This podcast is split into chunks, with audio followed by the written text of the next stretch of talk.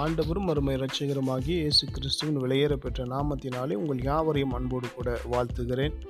August மாதம் ஐந்தாம் தேதி இந்த காலை வேளையில் உங்களை சந்திக்க வைத்த தேவனுக்கு ஸ்தோத்திரமும் மகிமையும் கனமும் துதியும் உண்டாகட்டும். இந்த நாளிலே நிச்சயம் தேவை என்கிற ஒரு தலைப்பின் கீழ் நியாயாதிபதிகள் ஆறாவது அதிகாரம் பதினேழாவது வசனத்தை நாம் தியானிக்க இருக்கிறோம். எனக்கு ஒரு அடையாளத்தை காட்ட வேண்டும் என்று கிதியோன் அந்த வசனத்தில் கேட்டிருக்கிறதை நம்ம பார்க்க முடிகிறது.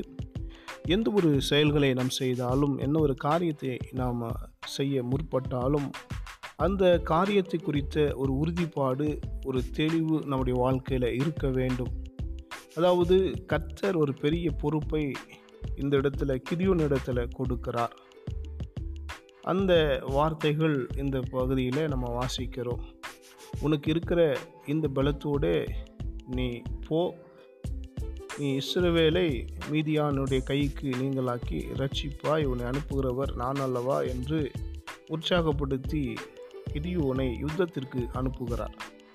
அந்த தான் செய்ய போகிற அந்த யுத்தத்தில் கர்த்தர் என்னோடு கூட இருக்கிறாரா என்கிற ஒரு உறுதிப்பாட்டை அவன் பெறுவதற்காக இந்த வார்த்தையை அவன் கையாளுகிறதை நம்ம பார்க்க முடிகிறது.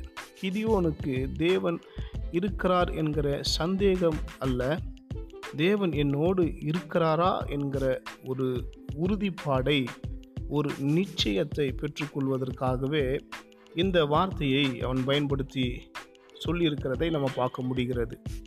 கர்த்தர் நம்மோடு கூட இருக்கிறார் என்கிறது நம்முடைய விசுவாசம். இது எல்லாருக்கும் எல்லாரிடத்திலும் இருக்கிறது.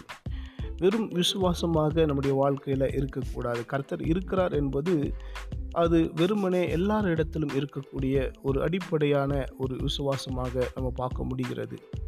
ஆனாலும் கர்த்தர் என்னோடு கூட இருக்கிறார் என்கிற அந்த விசுவாசம் உறுதியானதாக, தெளிவானதாக நாம் உறுதிப்படுத்தி கொண்டு காரியங்களை செய்கிற பொழுது ஒரு பெரிய ஜெயத்தை நாம் பெற்றுக்கொள்ள முடியும். இதற்கு பல உதாரணங்களை வேதாகமத்தில் நம்ம பார்க்க முடிகிறது. அதாவது சிம்சோனை நம் வேதத்தில் நம்ம பார்க்கிறோம்.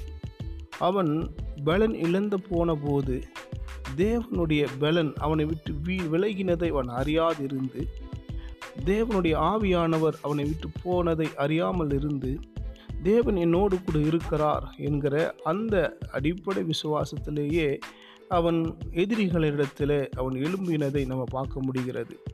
அவனுக்கு விசுவாசம் இருந்தது. ஆனால் கர்த்தர் என்னோடு கூட இருக்கிறாரா என்கிற அந்த நிச்சயம், அவன் நிச்சயத்தை அவன் உணராதவனாய் இருந்தபடியினால் எதிரிகளிடத்தில் அவன் தன்னை ஒப்பு கொடுக்கப்பட்டதை பார்க்க முடிகிறது.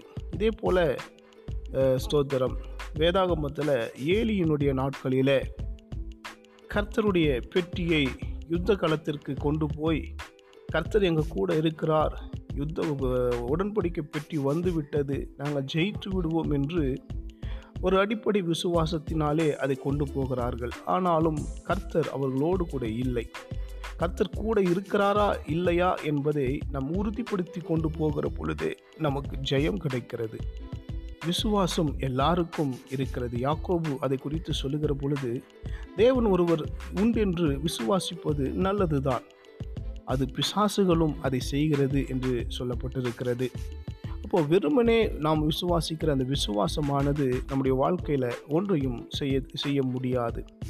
உறுதியான விசுவாசமே, கர்த்தர் கூட இருக்கிறார் என்பது விசுவாசம். கர்த்தர் கூட தான் இருக்கிறாரா என்பதை நாம் நிச்சயித்து அறிந்து நாம் செயல்படுகிறது தான் ஒரு கிரியுள்ள விசுவாசமாக நம்ம பார்க்க முடிகிறது. இந்த இடத்துல தேவன் தேவனை நம்ம சோதிக்கவோ, தேவனை சந்தேகப்படவோ நமக்கு அதிகாரம் இல்லை.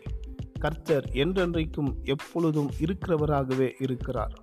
அவர் நம்மோடு கூட இருக்கிறாரா என்பதைத்தான் நாம் நிதானித்து பார்க்க வேண்டியது நம்முடைய அவசியமாக இருக்கிறது.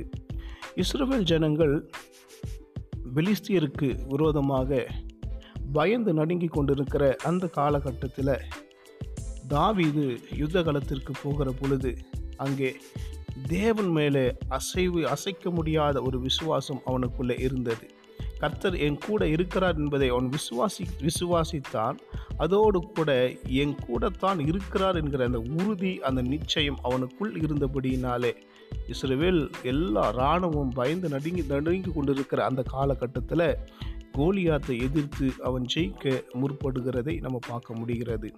இதை போல தான் நம்முடைய வாழ்க்கையில் வெறுமனே இருக்கக்கூடிய விசுவாசம் நம்மை ஒன்றும் செய்யாது. நிச்சயமாய் நம்மோடு கூட கர்த்தர் இருக்கிறார் என்கிற அந்த உறுதிப்பாட்டோடு கூட நமக்கு செய்கிற எல்லா காரியங்களும் நமக்கு ஜெயத்தை கொண்டு வரும். வெறும் அடிப்படை விசுவாசத்தை வைத்து கொண்டு நாம் எதை செய்தாலும் அதில் நமக்கு தோல்விதான் வரும் என்கிறதை நாம் இந்த இடத்துல நாம் பார்க்க முடிகிறது. ஒரு சில காரியங்களை வைத்து நாம் கர்த்தர் நம்மோடு கூட இருக்கிறாரா இல்லையா என்பதை நாம் நிதானித்து கொள்ள முடியும். கர்த்தர் நம்மோடு இருந்தால் கர்த்தருடைய சமாதானம் நம்முடைய இருதயத்தில் ஆளுகை செய்வதை நாம் உணர முடியும்.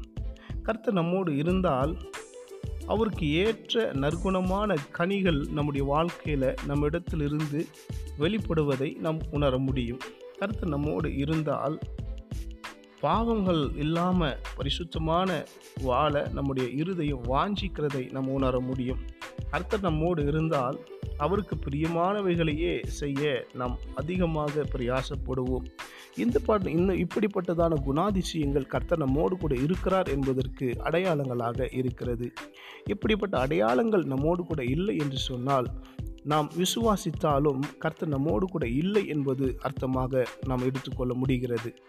இப்படிப்பட்ட நன்மையான காரியங்கள் ஆவியின் கனி நம்முடைய வாழ்க்கையில் இல்லாமல் கர்த்தர் என் கூட இருக்கிறார் என்கிற அந்த வெறுமன வெறும் விசுவாசத்தை வைத்து கொண்டு நம்முடைய வாழ்க்கையில் எந்த ஒரு ஜெயத்தையுமே நம்ம பெற்றுக்கொள்ள முடியாது. விசுவாசத்தோடு கூட கிரியைகள் நம்முடைய வாழ்க்கையில் அவசியப்படுகிறது. இந்த நாளிலே தேவன் நம்மோடு கூட இருக்கிறார் என்கிற நிச்சயத்தோடு தான் நம்முடைய காரியங்களை நம்முடைய செயல்களை நாம் செய்ய வேண்டும் என்கிறதை இந்த கிதியோனுடைய வாழ்க்கையிலிருந்து நாம் எடுத்துக்கொள்ள முடிகிறது. இந்த நாளிலும் கர்த்தருடைய கர்த்தருடைய வந்து வார்த்தையினாலே உங்கள் யாவருக்கும் நான் சொல்லிக் கொள்ளுகிற காரியம், கர்த்தர் இம்மானுவேல் என்று அவரை குறித்து சொல்லப்பட்டிருக்கிறது. தேவன் என்றென்றைக்கும் நம்மோடு இருக்கிறார் என்பது அதனுடைய அர்த்தம். தேவன் எங்கும் இருக்கிற அவர் சர்வ வியாபி என்று வேதத்தில் சொல்லப்பட்டிருக்கிறது. எல்லா இடங்களிலும் அவர் இருக்கிறார். ஆனால் நம்மோடு கூட நம்முடைய வாழ்க்கையில் நம்முடைய இருதயத்தில் நம்முடைய ஜீவியத்தில் அவர் இருக்கிறாரா என்பதை நிச்சயப்படுத்தி கொண்டு அவருடைய காரியங்களிலே செயல்படுகிற பொழுது மட்டுமே நமக்கு ஜெயம் வரும். இல்லாத பட்சத்தில் கர்த்தர் இருக்கிறார் என்று சிம்சோன் விசுவாசித்தும் தோல்வி அடைந்தது போல உடன்படிக்கை பெட்டி கூட இருக்கிறதினாலே தேவன் கூட இருக்கிறார் ஜெயம் கொடுப்பார் என்று இஸ்ரவேல் ஜனங்கள் நம்பி பெட்டியை விட்டு தோல்வி அடைந்தது போலவும் நம்முடைய வாழ்க்கை தோல்வியான ஒரு வாழ்க்கையாகவே மாறிவிடும். இந்த நாள் முதற்கொண்டு தேவன் நம்மோடு கூட இருக்கிறாரா என்கிற நிச்சயத்தை பெற்றுக்கொண்டு கர்த்தருக்காக வாழ நம்மை அர்ப்பணிப்போம். கர்த்தரோடு கூட செயல்பட அவருடைய வழியில் பிரயாச அவருடைய வழியில் நாம் நடக்க பிரயாசப்படுவோம். கர்த்தர் தாமே உங்கள் யாவரையும் ஆசீர்வதிப்பாராக. கண்களை மூடி நாம் ஜெபம் பண்ணலாம். அன்பின் பரலோக பிதாவே, இந்த காலை வேளையில் உங்கள் நாமத்தை நாங்கள் துதிக்கிறோம். கிதியோன் வழியாக தேவன் என் கூட இருக்கிறாரா இல்லையா என்பதை நிச்சயித்து நான் காரியங்களை செயல்பட இந்த நாளிலே எங்களுக்கு கற்றுக்கொண்ட இந்த வார்த்தைகளுக்காக நன்றி செலுத்துகிறோம். இது கேட்ட ஒவ்வொரு தேவ பிள்ளைகளையும் கர்த்தர் ஆசீர்வதியும் உடைய வாழ்க்கையில் மாற்றங்களை உண்டு பண்ணும். இது எப்பொழுதும் அவரோடு கூட இருக்கிறீர் என்கிறதை உணர்வு அவர்களுக்கு எப்பொழுதும் உண்டாக கர்த்தர் கிருபை பாராட்டும். ஜெயத்து கூடும் வாழ்க்கையில் ஆசீர்வாதத்தை சமாதானத்தை கட்டளையிடும். எல்லா துதி கனமகிமே உமக்கே. இயேசுவின் நாமத்தில் ஜெபிக்கிறோம் எங்கள் ஜெபம் கேளும் ஜீவனுள்ள நல்ல பிதாவே. ஆமேன், ஆமேன்.